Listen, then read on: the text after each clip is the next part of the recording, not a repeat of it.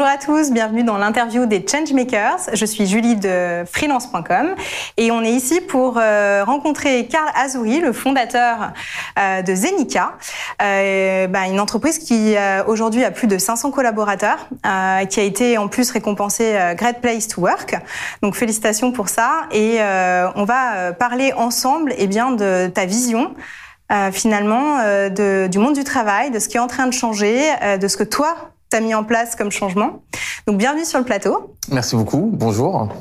Je suis ravie donc de t'accueillir. Euh, J'aimerais te poser une première question euh, qui est pourquoi tu as décidé de monter une entreprise et qu'est-ce qui, qu'est-ce qui a fait que tu as voulu euh, créer une entreprise différente? En fait, au début, c'était en 2006. En fait, Zenica, on l'a créé en 2006. Euh, il y avait une volonté déjà de ma part depuis quelques années, je n'étais pas le seul avec les autres cofondateurs de vouloir créer quelque chose. Euh, et en fait, euh, il y a une opportunité, puisqu'on était dans une société de 80 personnes, on s'est fait racheter par une autre société de 1500, 2000 personnes, c'était plus la même taille, c'est plus le même projet. Donc il y a un peu l'affect qui s'est coupé à ce moment-là. Euh, et du coup, on s'est dit, voilà, c'est le moment de se lancer. Et du coup, en 2006, on crée Zenica. Euh, l'entreprise dans laquelle on aurait aimé être en tant que consultant. Et en fait, derrière ça, il y a deux choses. Il y a d'abord le fait de mettre en avant, de valoriser l'expertise technique. Euh, on parlera des changements par rapport euh, à ce métier à l'époque en 2006. Et la deuxième volonté, c'était effectivement, alors je connaissais pas les termes à l'époque, mais tout ce qu'on peut appeler qualité de vie au travail, euh, où en fait effectivement on voulait une entreprise différente dans la façon euh, de gérer l'humain, la bienveillance. Et tu avais conscience à l'époque que tu étais sur des métiers pénuriques et qu'il fallait euh, encore plus mettre les bouchées doubles. Finalement, c'est des questions qu'on se pose aujourd'hui, mais à l'époque, tu étais un peu précurseur déjà sur le sujet? Alors oui, non, c'est-à-dire qu'on savait que c'était un métier euh, où il y avait de la pénurie, mais euh, ce n'était pas notre volonté pour attirer des talents, de mettre en place ce genre de, de, de principe. Euh, donc euh, c'était vraiment pour vous quoi. C'était pour nous, c'est effectivement on l'a vécu. Moi j'étais consultant pendant dix ans, j'étais en mission. On a parfois le cliché de l'ingénieur informaticien. Alors je parle pour les plus âgés mm. à l'époque. Voilà l'ingénieur informaticien qui développe l'outil. L'outil informatique c'est un centre de coûts. Mm. le métier c'est eux qui font rentrer l'argent. donc il y avait tout ça à, ce moment-là à peu près. Et effectivement nous on s'est dit non des pôles hyper euh, finalement séparés dans les entreprises. Euh. C'est ça, Et nous, on a voulu, euh, ben, en tant qu'après avoir fait ça pendant moi dix ans et, mes associés pendant quelques années aussi, on s'est dit on allait créer quelque chose de différent parce qu'on voulait le vivre différemment. Okay. Et donc en fait, on, on a fait ça pour nous déjà à la base. Mmh. Et ensuite, c'est déjà une bonne raison. C'est déjà une bonne raison. Et je pense que c'est ce qui bouge aussi quand on veut changer quelque chose, c'est de se dire voilà, il y a des choses où on n'apprécie pas forcément la façon dont c'est fait. Et on se dit tiens, on va le faire différemment pour le faire mieux. On espère. Et tu as des exemples justement de choses que tu fais différemment, que tu as mis en place et qui font qu'aujourd'hui, bah, tu es dans une entreprise où les collaborateurs ont envie de travailler? Alors oui, je pense je peux citer pas mal d'exemples. Euh, je commencerai déjà par l'état d'esprit. En fait, c'est la bienveillance, c'est vraiment le point de départ. Euh, moi, j'ai l'habitude de parler de signes extérieurs de coolitude, euh, où on va mettre un baby-foot, euh, une console de jeu, etc. Et puis ça y est, euh, on va attirer des gens. Non. Mm. Euh, S'il n'y a pas l'état d'esprit, ça marche pas. Euh, si c'est pour reprocher aux gens de jouer, de pas travailler, si c'est pour ne pas tenir compte quand il y a des entretiens, quand on parle d'augmentation, quand il y a des incidents dans, dans sa vie personnelle, etc. S'il n'y a pas un accompagnement, s'il n'y a pas une bienveillance, en fait, on voit bien que ce sont juste des signes apparents de coolitude. Et donc déjà, vraiment pour moi, le point de départ, c'est l'état d'esprit, la bienveillance. C'est un travail, on y passe 8 heures par jour, euh, 5 jours dans la semaine. Euh, L'idée, c'est que ça, se passe au mieux.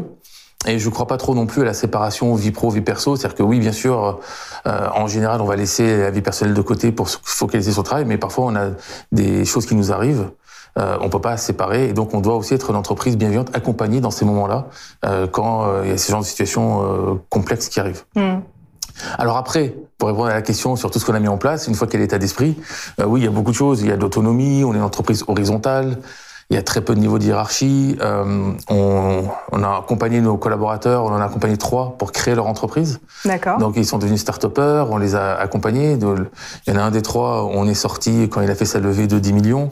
Euh, on, on, accompagne aussi, on essaie, d'accompagner sur, euh, comme j'ai dit, sur le parcours de la vie. On, on a fait euh, pas mal d'événements en fait en interne euh, pour et c'est toujours le terme accompagner et faire en sorte que les conditions de travail soient acceptables. Mmh. Mais c'est pas le monde des bisounours. Euh, ça reste un travail. On a des objectifs. Il y a une entreprise à développer. Euh, moi, je, je, dis souvent, le droit à l'erreur, c'est pas le droit à l'incompétence. Euh, C'est-à-dire qu'effectivement, on, on, on, peut se tromper, on peut tous se tromper, moi le premier. Mmh. Et je me suis trompé plein de fois. Euh, par contre, on apprend de nos erreurs, on progresse, etc. Donc euh, il y a ça. Et un autre exemple aussi, c'est la formation. Ouais. Je sais que beaucoup, euh, enfin beaucoup des personnes qu'on a recrutées viennent chez nous en disant, par exemple dans mon entreprise précédente, j'ai pas beaucoup accès à la formation, je dois me battre, etc. Euh, en fait, euh, du coup, on a, chez nous, en fait, moi je, je, dis de manière un peu marketing, un peu mensongère, euh, que la formation est illimitée. C'est pas tout à fait vrai, bien sûr, mais en fait, euh, en discutant avec ces personnes qui nous ont rejoints, en fait, ils savent que chez Zenica, ils peuvent avoir la formation quand ils en ont besoin. Donc du coup, il n'y a pas de frustration il la demande pas spécialement. Et du coup, j'ai découvert ce phénomène que appelé le syndrome Tour Eiffel quand on habite Paris.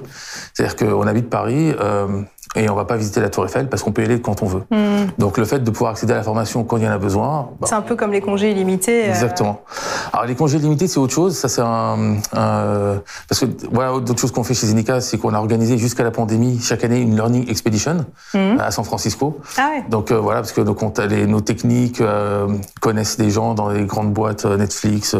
je vais pas toutes les citer voilà. Mmh. et en fait on a appris bah, que les congés illimités en fait souvent c'est il n'y a pas de compteur, du coup. Donc, quand la personne quitte l'entreprise, il n'y a pas de solde de tout compte, de congé à payer. Et on est aux États-Unis.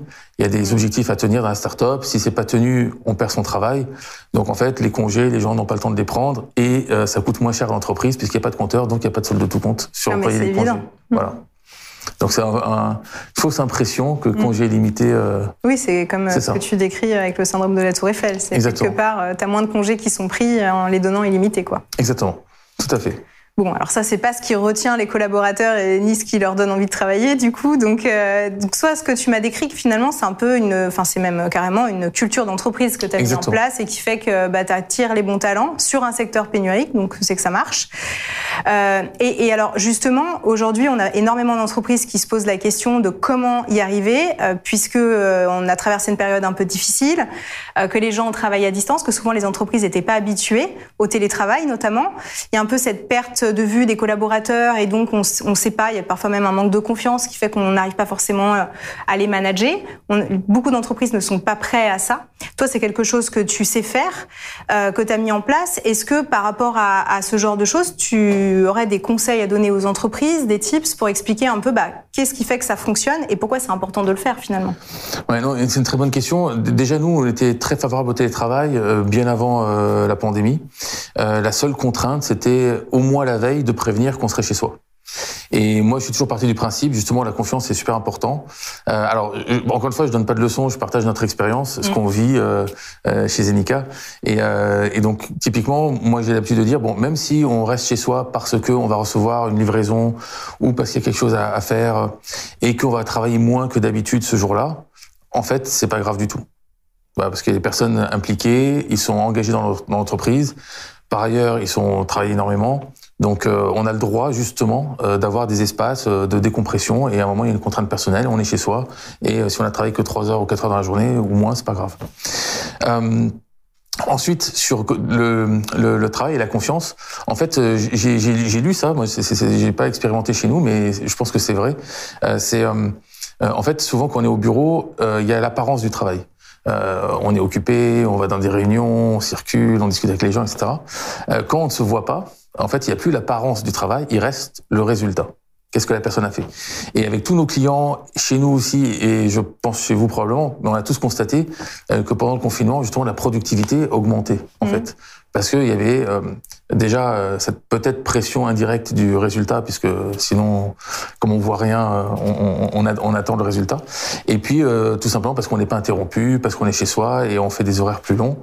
Euh, donc, bien sûr, c'est pas un mode viable sur le long terme, parce que je pense que beaucoup de gens l'ont expérimenté cette fatigue pendant cette pandémie, parce oui, que trop de travail. Exactement, temps, exactement. D'être tout le temps sur l'écran avec toujours des sujets. on enchaîne les réunions. on a moins de temps finalement exactement. pour aller boire un verre d'eau, un café. Exactement. Et même pour sociabiliser, puisque mmh. quand on croise des gens, c'est plus facile. Et là, pour parler à quelqu'un, il faut explicitement l'inviter sur une conférence, etc. Bon. Euh, donc déjà, il y a cette confiance. Et, et, et le remote, je pense que c'est un... Et le télétravail, c'est un bon moyen. Donc nous, on est convaincus maintenant euh, euh, de mettre en place vraiment un mode de travail hybride.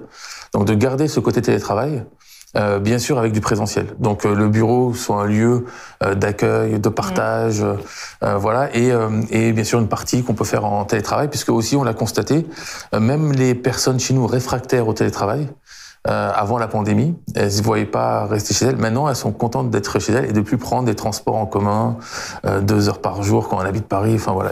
Oui. Euh, donc récupérer plutôt les enfants. Euh. C'est ça. Et après, effectivement, on, on, essaie d'organiser du lien entre les personnes. Euh, parce qu'on le perd un peu. Donc heureusement qu'on retrouve du lien social et qu'on peut revenir au bureau. Donc je pense que le mix est important.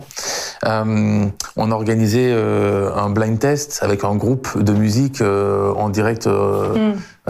en visio, donc c'était très bien, ça crée du lien, donc c'était un apéro, concert de musique, donc ce qui retient les gens, vraiment, c'est ma conviction, c'est un environnement bienveillant pour les accompagner dans leur parcours de carrière. Parce que moi, j'ai dit toujours que l'entreprise, pourquoi on reste dans une entreprise? Parce qu'on apprend des choses, parce qu'on grandit euh, au contact des autres, etc.